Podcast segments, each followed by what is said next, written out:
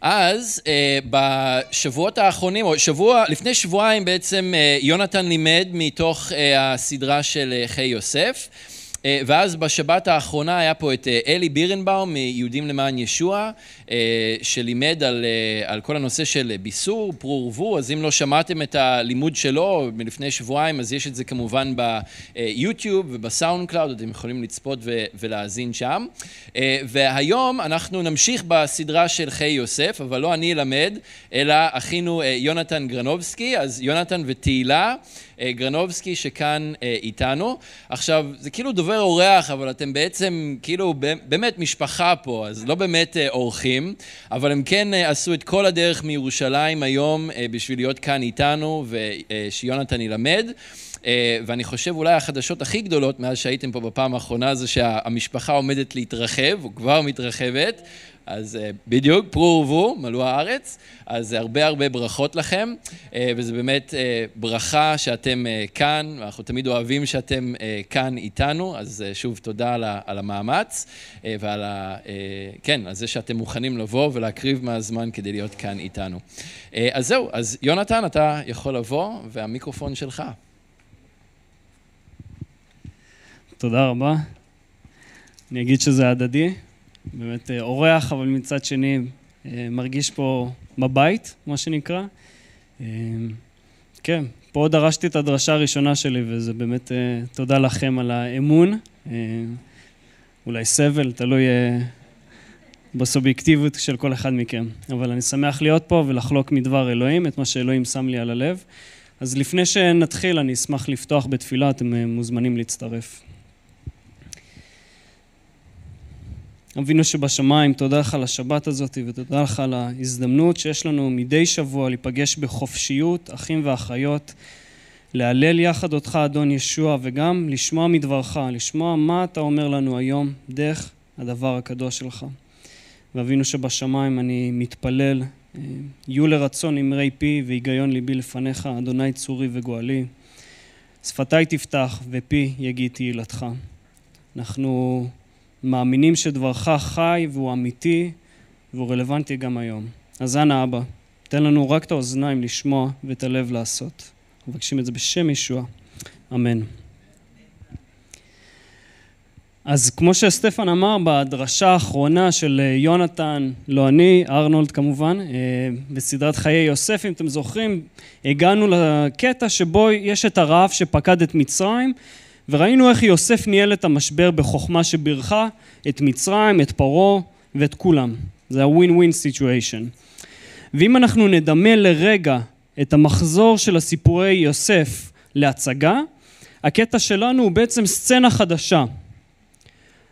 יוסף לא יורד מהבמה, אבל הזרקור לא מופנה אל יוסף, מופנה דווקא אל יעקב, אבא של יוסף. ובמשפט אחד, אם כבר קראתם את הקטע הזה ואתם מכירים, הסצנה שלנו היום זה בעצם איך יעקב מברך את יוסף ואת הבנים שלו, את מנשה ואפרים. והדבר המעניין שזה לא רק spotlight על יעקב, הברית החדשה אומרת לנו שהסיפור של יעקב, שהוא מברך את הבנים שלו, זה השיא, זאת הפסגה של חיי האמונה שלו. זה לא המצאה שלי, מחבר איגרת על העברים כותב את זה. אתם מכירים, יש את היכל האמונה, נכון? הרבה גיבורי אמונה שם, וגם יעקב נמנה שם, וליעקב יש רק פסוק אחד. והפסוק הזה, אני אקרא לכם, לא צריך לפנות אליו, הוא מתאר את האמונה שלו בצורה הזאת.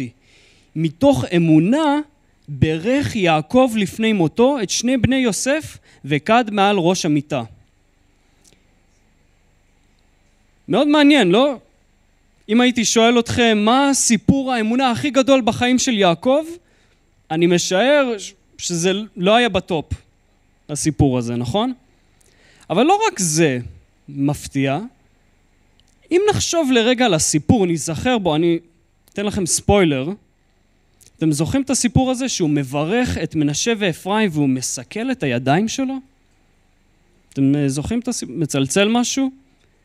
זה סיפור קצת מוזר. מעשה אמונה? אולי הפוך, זה אפילו נשמע אולי קצת לא צודק, מה, מה קרה שם עם הידיים והסיכול ידיים? עוד הפעם הצעיר גובר על הבכור? אתם זוכרים, יעקב זה קרה בחיים שלו, וזה לא היה סיפור אה, לגולות הכותרת, משהו לתפארת שלו, אז זה נראה אולי שיעקב משחזר את הסיפור הלא טוב שלו בחיים של הנכדים שלו, וזה סיפור האמונה הגדול של יעקב? זאת פסגה... אתם מבינים את הקושייה שיש פה, נכון? יש פה איזשהו מתח. אבל אני רוצה כבר מההתחלה להתחיל ולהגיד שאני חושב שהצדק כן מחבר איגרת אל העברים.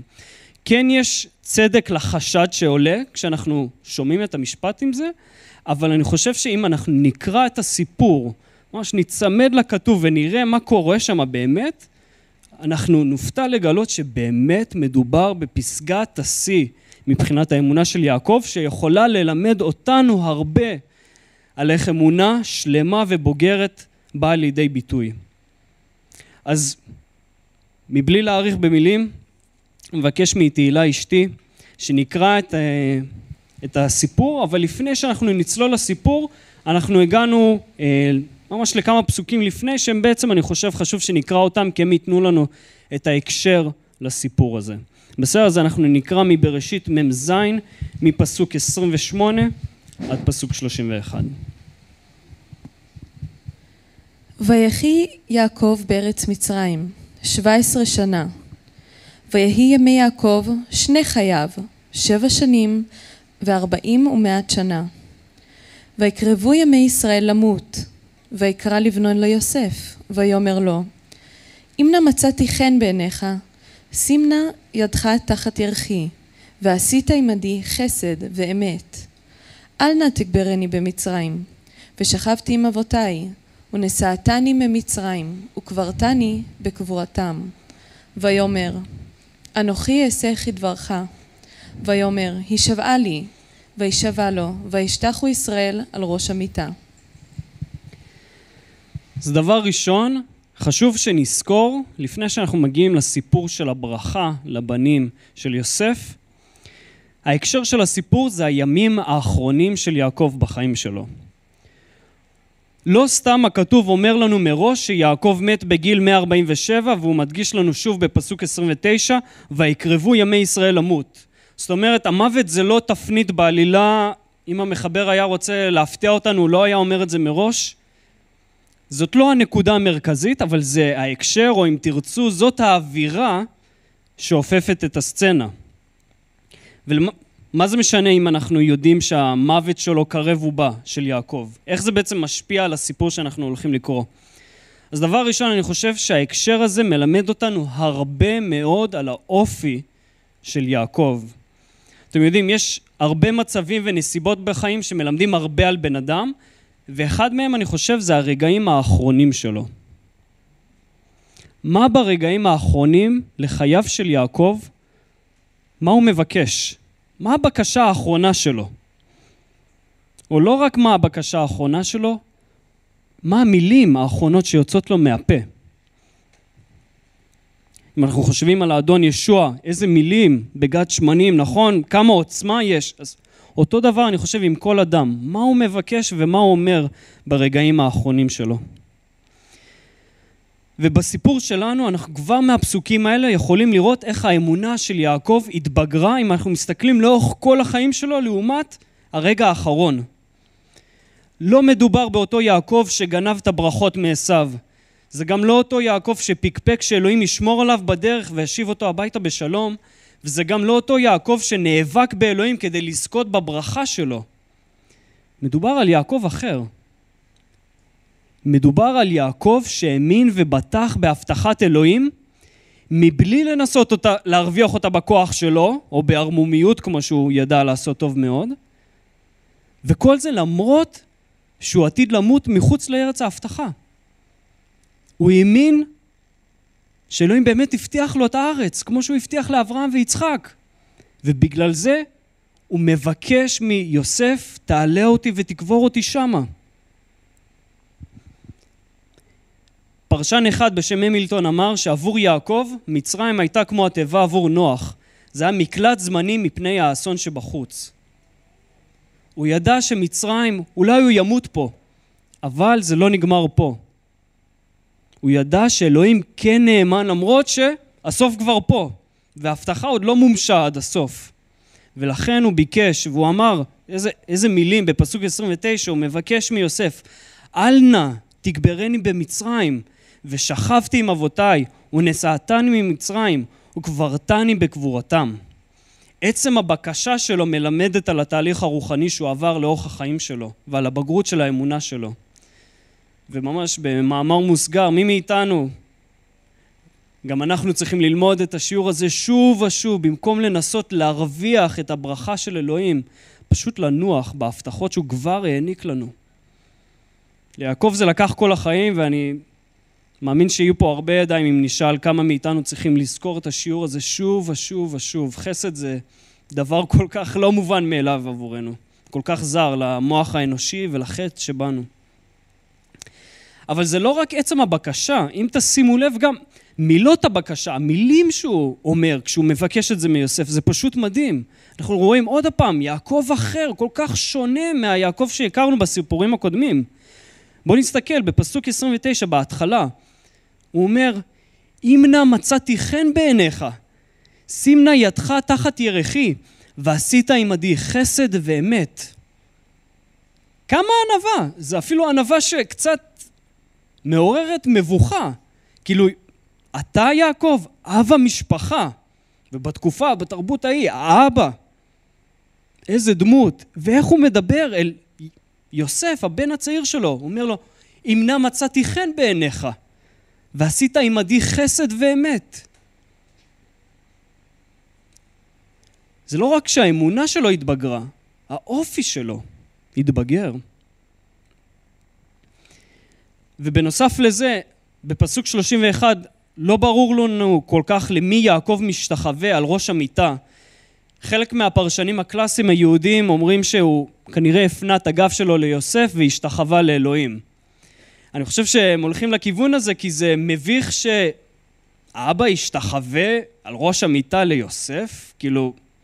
אבל אני חושב שזו הקריאה הפשוטה יותר. יכול להיות זה בעצם ההגשמה של החלום שהיה ליוסף כשהוא היה נער, נכון? שכל האלומות משתחוות, היר, הירח והשמש, נכון? משתחווים.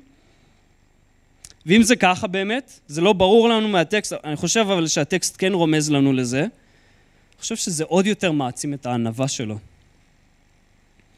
לא רק שהאמונה שלו התבגרה, גם פרי רוח אלוהים נבע בחיים שלו, שחלק מזה זה גם ענווה. אז דבר ראשון, כמו שאמרנו, זה שזה המוות, זה הרגעים האחרונים של יעקב, זה מעיד הרבה על האופי שלו. אבל הדבר השני שאני חושב שכשאנחנו לוקחים את ההקשר הזה, את האווירה הזאת בחשבון, זה שאנחנו רואים ניגוד, קונטרסט כל כך דרמטי בסצנה הזאת, כי מצד אחד אנחנו רואים את המוות של יעקב, אבל מצד שני, במילים האחרונות שלו, הוא מברך ברכה של חיים ושפע לאפרים ומנשה. אז יש פה פשוט ניגוד גדול בין מוות לחיים, וכל זה כדי להעצים עוד יותר את הברכה שיעקב הולך לברך את יוסף ואת הבנים שלו. ועם ההקשר הזה ברקע, אני רוצה שעכשיו ניגש אל הקטע עצמו, אל הסיפור, ונקרא איך בעצם יעקב, אנחנו נראה קודם כל מאמץ, ואחר כך מברך את יוסף ואת הבנים שלו. אז בואו נקרא יחד שוב מבראשית, פרק מ"ח, מפסוק אחד ועד פסוק שבע. ויהי אחרי הדברים האלה, ויאמר ליוסף, הנה אביך חולה, ויקח את שני בניו עמו, את מנשה ואת אפרים, ויגד ליעקב, ויאמר, הנה בנך יוסף בא אליך, ויתחזק ישראל, וישב על המיטה.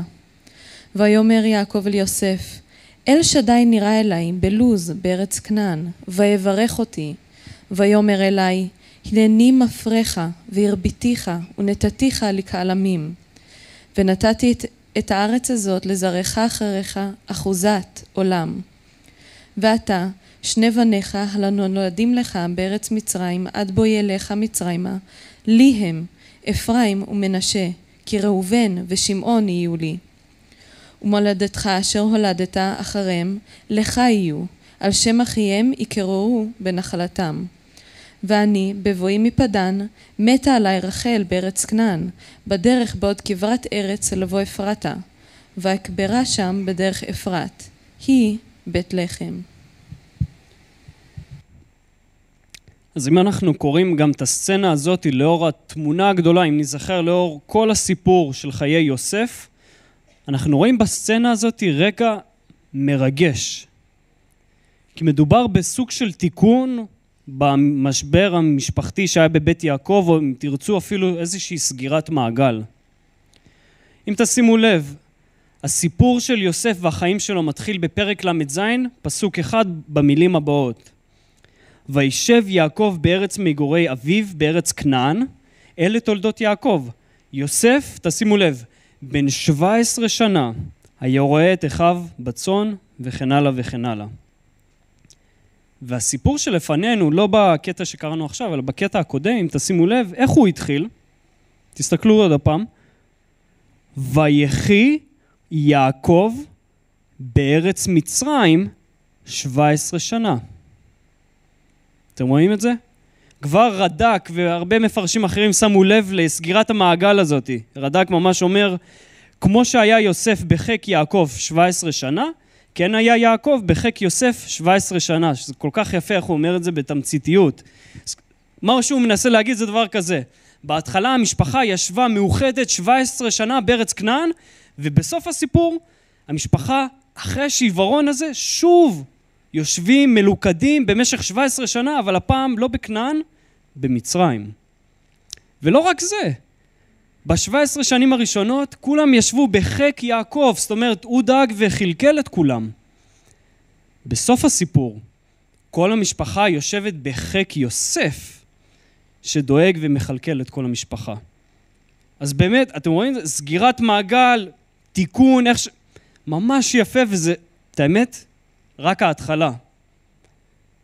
התיקון הזה ובאמת הסגירת מעגל הזאת היא עוד יותר מתעצמת בזה שיעקב מאמץ את הנכדים שלו, את הבנים של יוסף, את מנשה ואפרים, למשפחה שלו.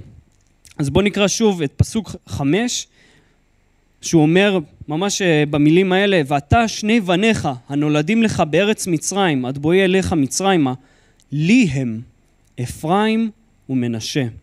כי ראובן ושמעון יהיו לי.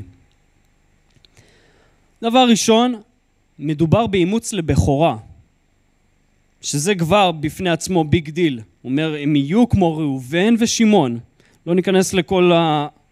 יש פה הרבה מה לפרק, אבל רק זה שהוא אימץ אותם לבכורה, כבר אומר הרבה.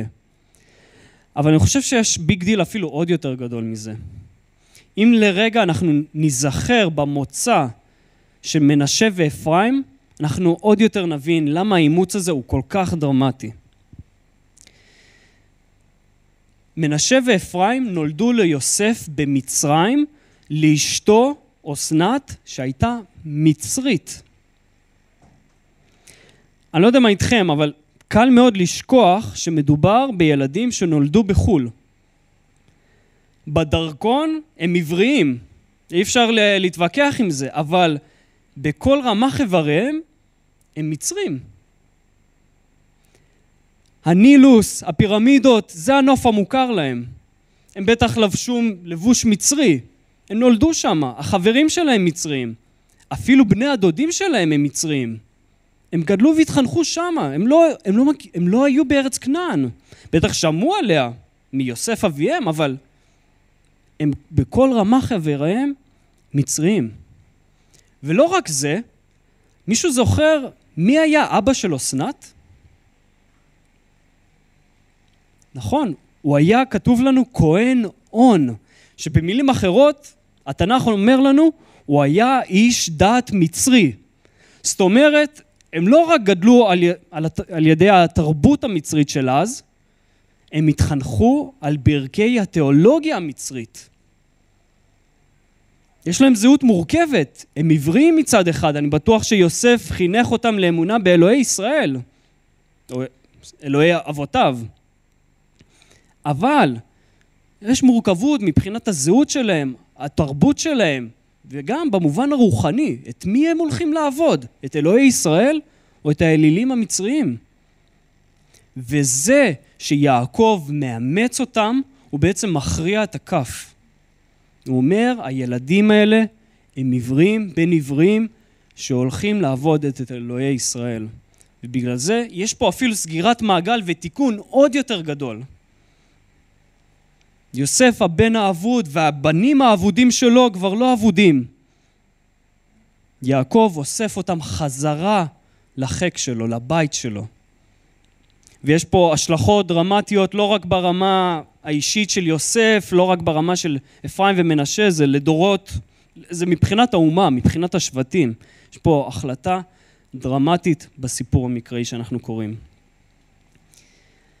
והיבט נוסף שאני חושב שעוד יותר מדגיש את התיקון הזה שאנחנו רואים פה, זה בעצם ההתייחסות הדי מוזרה, אני לא יודע אם שמתם לב, בפסוק שבע שהוא, יעקב מזכיר את רחל, אשתו, שנספתה כמובן, אה, לא נספתה, סליחה, שעבדה לו. בואו נקרא בפסוק שבע, והוא אומר, ואני בבואי מפדן, מתה עליי רחל בארץ כנען בדרך. שזה כזה, מה, מה הקשר בדיוק? אתה מאמץ פה את הבנים, מה הקשר עכשיו רחל? וזו באמת שאלה מאוד גדולה, אבל אני חושב שאם שנייה ניזכר ברחל והסיפור שלה, גם זה יכול להתבהר לנו קצת. לא בהכי ברור, אבל אולי ברמז מסוים. אם אתם זוכרים, רחל היא אימא של יוסף ושל בנימין, והיא מתה בדרך, כשהיא הולידה את בנימין. ובלית ברירה, מה שיעקב היה צריך לעשות זה לקבור אותה בדרך. לא במערת המכפלה עם כל האבות שלו, לא איפה שאברהם ושרה, יצחק ורבקה, איפה שגם ל... ל... יוסף, אה, סליחה, איפה שיעקב ולאה גם אה, ילכו אה, כשהם ייקברו. רחל נמצאת מחוץ למשפחה, ברמה הפיזית, וזאת רחל האהובה, האישה האהובה עליו. ואני חושב שהוא מזכיר אותה פה, כי בשבילו יש איזה נקיפות מצפון על זה שרחל, אפילו אפשר ממש לקרוא את זה, נכון? הוא אומר, ואני בבואי מפדן, מתה עליי רחל, וזה לא מתה עליי כמו שאנחנו אומרים את זה, העליי פה ממש אפשר לחוש את הייסורים והאובדן שרחל היא מחוץ למשפחה. ועל ידי זה שאני מאמץ את הבנים, את הנכדים שלה, יש פה גם סוג של תיקון. אני סוג של משיב אותה חזרה אל המשפחה. אז בשורה התחתונה, רק על ידי המעשה הזה, האימוץ הזה של מנשה ואפרים לבית יעקב, אנחנו רואים מעין תיקון לקרע המשפחתי. ואני חושב שגם התיקון הזה נובע מהאמונה הבוגרת של יעקב. תשימו לב בפסוק שלוש איך הוא פותח את דברי האימוץ. הוא אומר, אל שדי נראה אליי בלוז, בארץ כנען, ויברך אותי. ויאמר אליי, הנני מאפרך והרביתיך ונתתיך לקהל עמים, ונתתי את הארץ הזאת לזרעך אחריך אחוזת עולם. שוב, יעקב מחזיק באמונה את הבטחת אלוהים לאבותיו לזרע, ארץ וברכה, למרות שהוא לא עתיד להשיג אותם בחייו הארציים. הסוף קרב, זה לא הולך להתגשם עכשיו, אבל הוא האמין שאלוהים נאמן להבטחות שלו ולדברו. ומתוך האמונה הזאת הוא מאמץ את מנשה ואפרים. ולא רק שהוא מאמץ אותם, הוא גם מברך אותם, ובברכה הזאת אנחנו רואים עוד יותר את האמונה שיעקב הפגין. ובשביל זה בואו נקרא ביחד את סוף הסיפור, קטע קצת ארוך, אבל מאוד מעניין. מפסוק שמונה אנחנו נקרא עד פסוק עשרים. וירא ישראל את בני יוסף, ויאמר, מי אלה?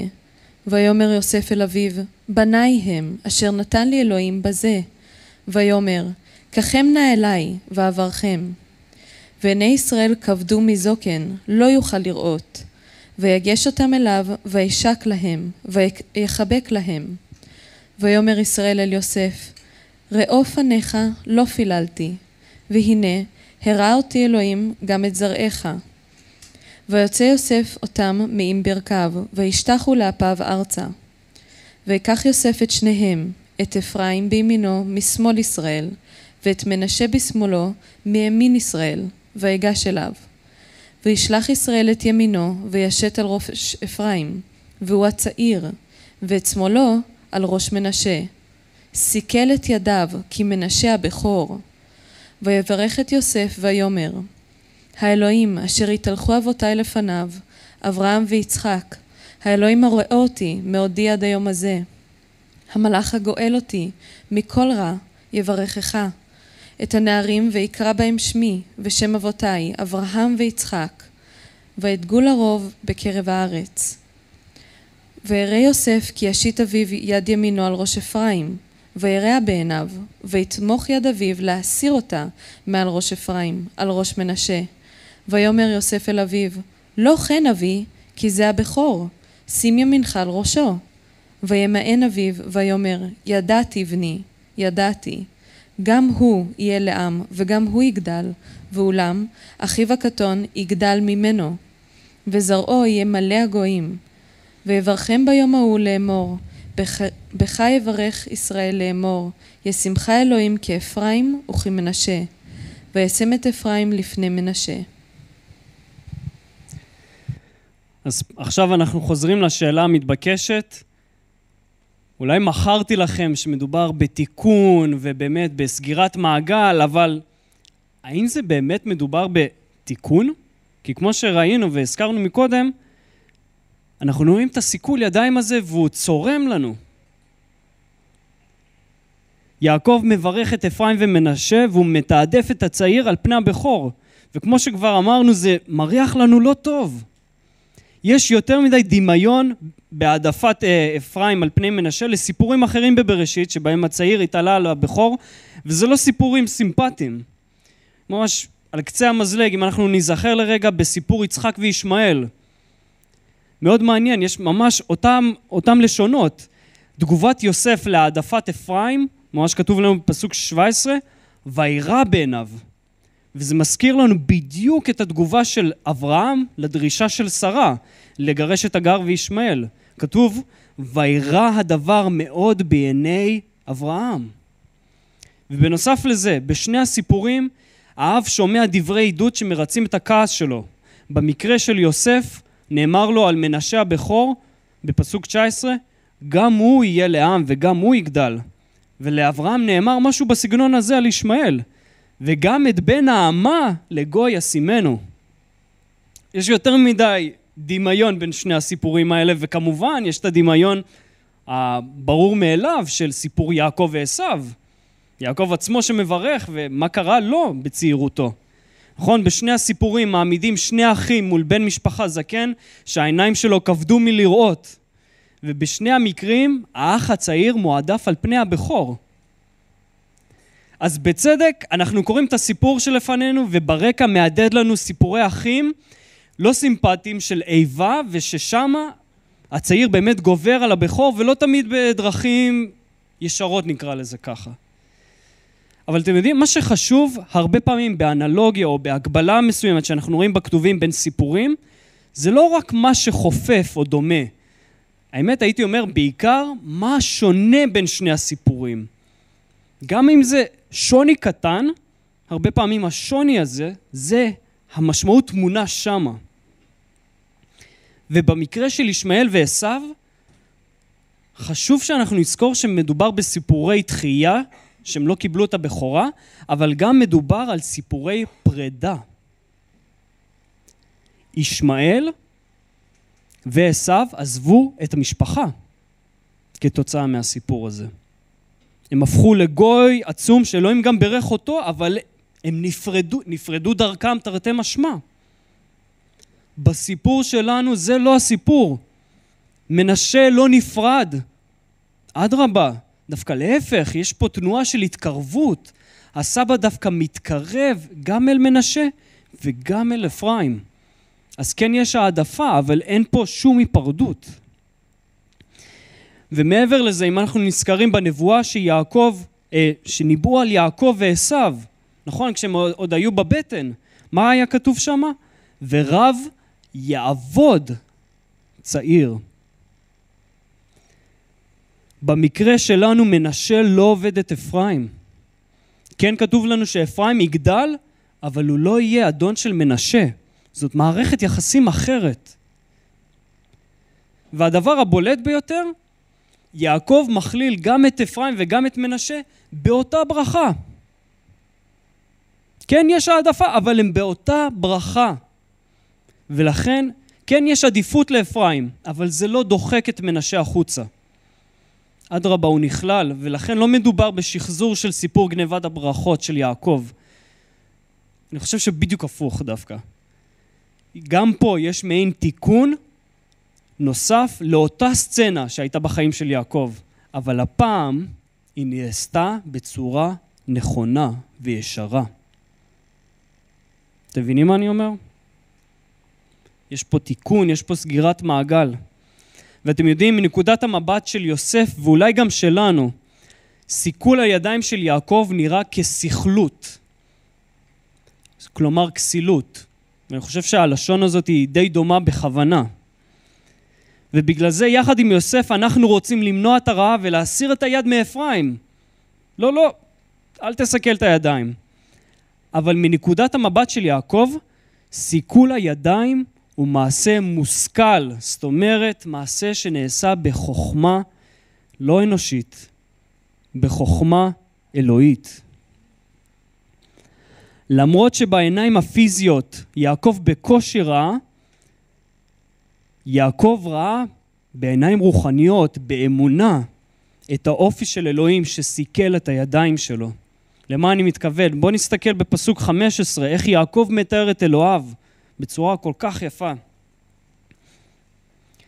האלוהים אשר התהלכו אבותיי לפניו, אברהם ויצחק, האלוהים הרואה אותי מעודי עד היום הזה, המלאך הגואל אותי מכל רע יברך את הנערים. וואו. תיאור משולש כל כך יפה על אלוהים. תשימו לב, ממש, בכמה מילים, איזה צניעות נוספת עוד פעם, אנחנו רואים את יעקב שהוא נמנע מלהגדיר את עצמו כמישהו שהתהלך לפני אלוהים. נכון? הוא אומר, אלוהים אשר התהלכו אבותיי, אברהם ויצחק, הוא מוריד את עצמו.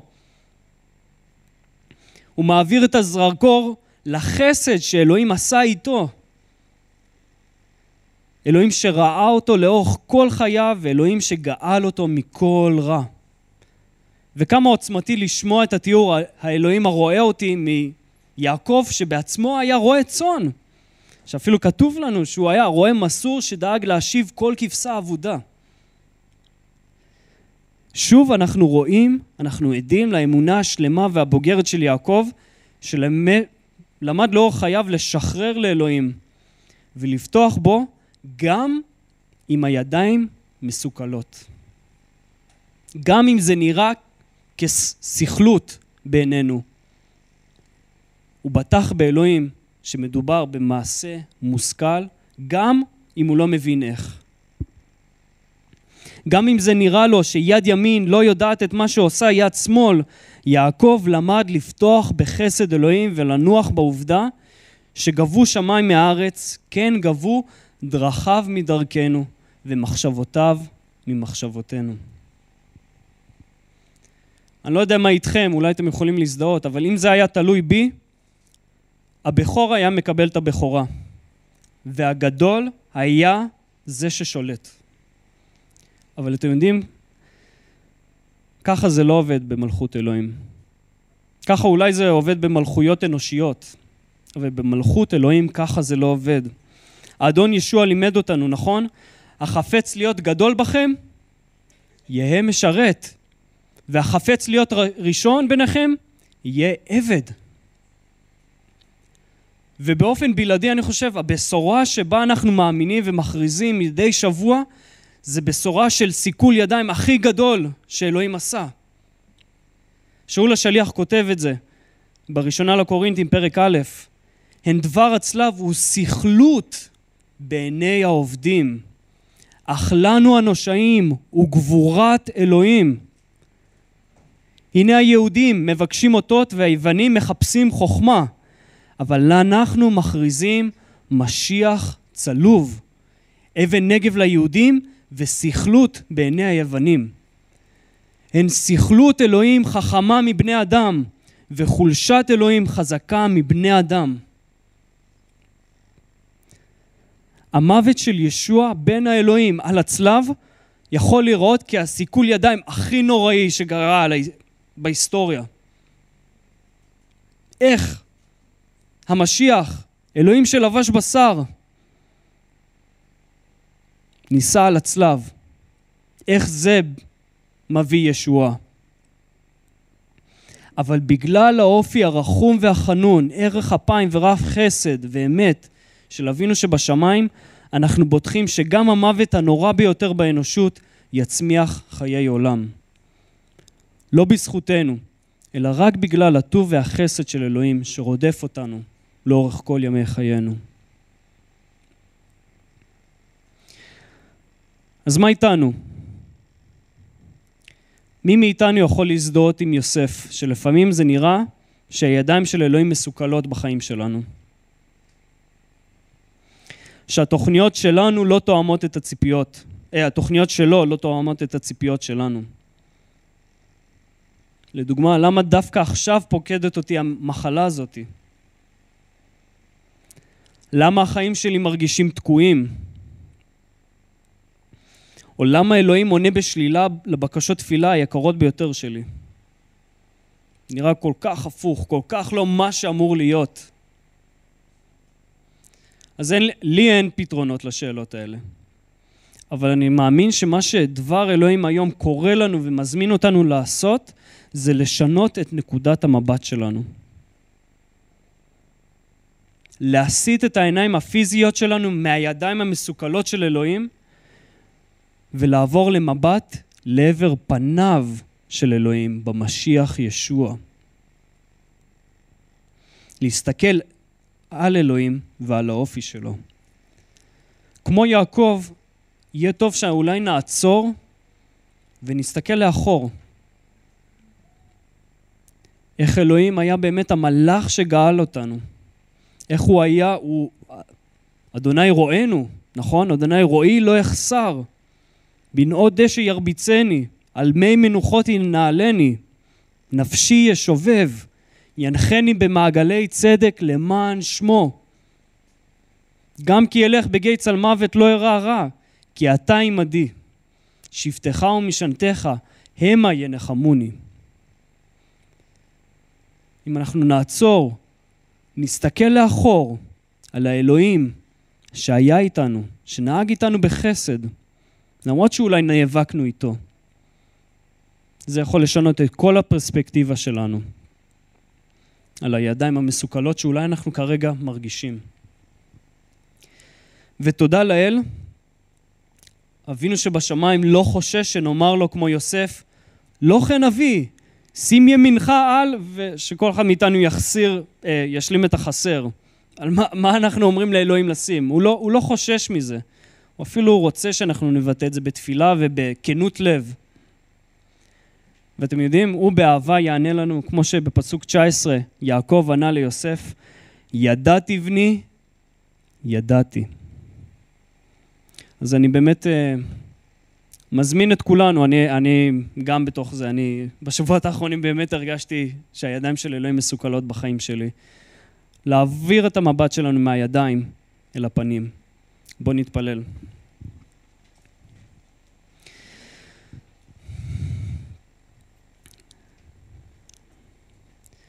אבינו שבשמיים,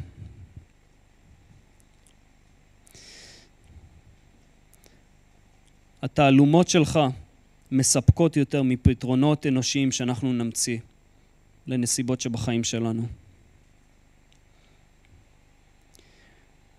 לפעמים זה נראה מנקודת המבט שלנו שמשהו לא הולך כשורה, שזה יצא מכלל שליטה, או שזה לא אמור להיות ככה. אבל אבינו, אנחנו בוטחים בך. אתה, אדוני, רואינו. אתה רואה טוב, שדואג לכל צאן וצאן, ואין שום דבר שהוא מחוץ לידך, עד כמה שנורא זה יכול להיות. עזר לנו, אבא, לזכור את זה מדי שבוע, מדי יום, בכל צרה, בכל ניסיון שאנחנו עוברים, להביט אליך ולבטוח בך, כמו שיעקב בטח בך. אנחנו מודים לך בשם האדון ישוע. אמן.